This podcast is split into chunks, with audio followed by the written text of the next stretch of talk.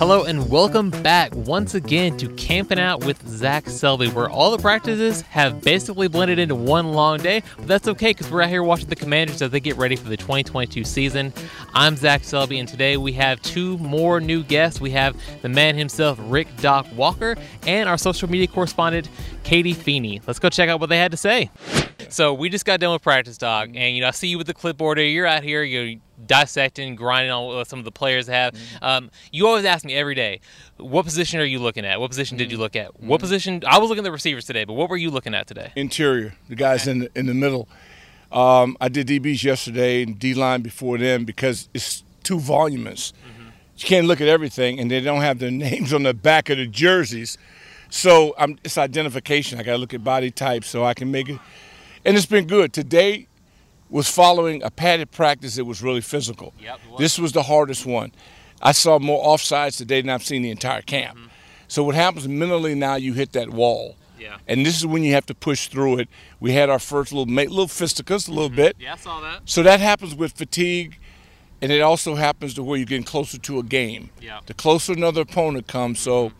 Kind of normal. But uh, I like what I see. Yeah, they. I think they're definitely ready to hit another opponent for sure. Um, yeah. So you mentioned the interior. Um, you know, on the offensive line, I think a guy who's really stood out to me has been Chris Paul in his development. Mm-hmm. I mean, who on the offensive line has stood out to you? I like Chris. It's been, um, and I don't want to take away from the veterans, but I like when you have uh, what Ishmael's doing because think about it. He's starting, and actually he'd be third on the depth chart mm-hmm. because two because injury. Yeah. And and so I look at that as an opportunity. The tight end position, you're going to have the guy who might be listed third, but will start and play the most. Mm-hmm. So you'll be playing third, fourth, and fifth guys. But that's what preseason's all about. It's an opportunity of a lifetime. I talked to Bates. I said, dude, don't rush back. I know you want to be back. Sure. And maybe he came back a little early because he looked worse today just walking than he did mm-hmm. practicing. But you got to test your body. You got to develop some callus. Yeah. But in the end, we're all targeting the opener. Mm-hmm. But right now, it's day to day. And if I'm a young guy and I haven't been here, it's an opportunity of a lifetime. That's when you see 88 45. Young kids coming up in here now with a chance. Yeah. So on the other side, you know, we got the defensive line here, and with Chase Young being on the pup list still, mm-hmm. we have some of the other depth players kind of getting more opportunities, kind of like you said on the offensive on the mm-hmm. offensive line to tight end. Um, you know, Casey Toohill, oh. Braylon Bradley King, James Smith Williams, all three of those guys have kind of flashed at various points. Yeah. I I I like a lot about Wesley, but William Bradley King seems like he's grown a lot. Out of those other three, though, I mean, who has stood out to you the most? Well, you, you named him um, because Smith Williams came back. He'd been out. Toohill's made plays. He kind of jumps at you and you go, he flashes. Yeah. I don't know why you don't. Uh, the dude has, he got pop and he got a burst in him too.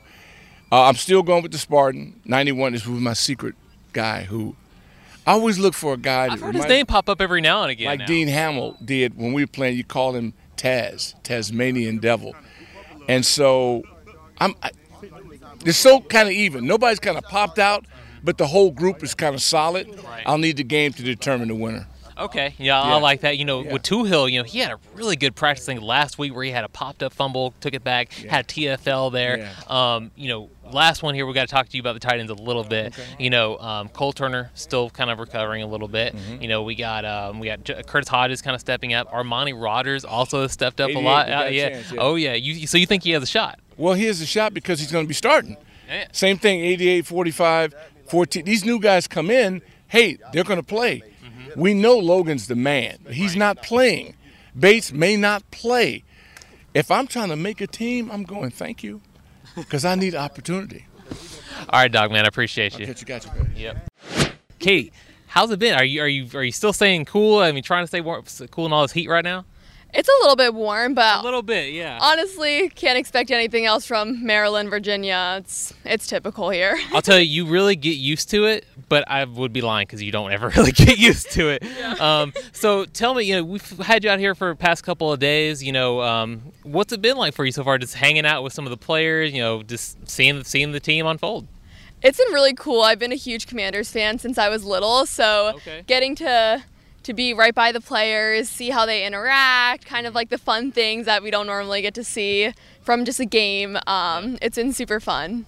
So you do a lot of like you know getting to know players a little bit more. I mean, what has that been like, kind of establishing those relationships with these players? At first, it was scary. Definitely, yeah. the first interviews, I'm like looking up at these these players that um, I've only seen play on the field, mm-hmm. but they're all so nice, and I think the more I interview, the more I talk to the players, the more comfortable mm-hmm. it feels, and it's just like a fun a fun conversation. Yeah, no. The first uh, interview I ever had a couple years ago was Adrian Peterson, and I was just sitting there in his locker, really nervous. Like he could just see me just sweating bullets, like talking to a future Hall of Famer. But he was really cool, and the players are also, you know, really awesome. Uh, you know, but you have a really particular connection to one of our uh, new players, Jahan Dotson, yeah. and I mean. First of all, what was it like when you first thought he was going to be joining the Commanders? I it was so unexpected and hearing his name because I had no idea that that was a possibility. So mm-hmm.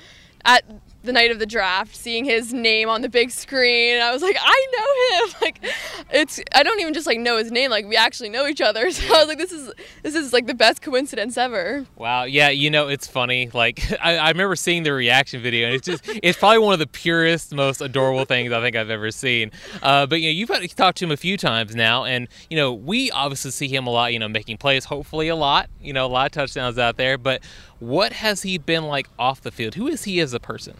Jahan is the most genuine, down to earth person, and he was one of the first people I met at Penn State because he's close family friends with my roommate from last year. So he's just the nicest guy. Yeah. And yeah, I think just he's a great person, and I think he's going to bring a lot to the team. So I'm excited to to see how everything unfolds.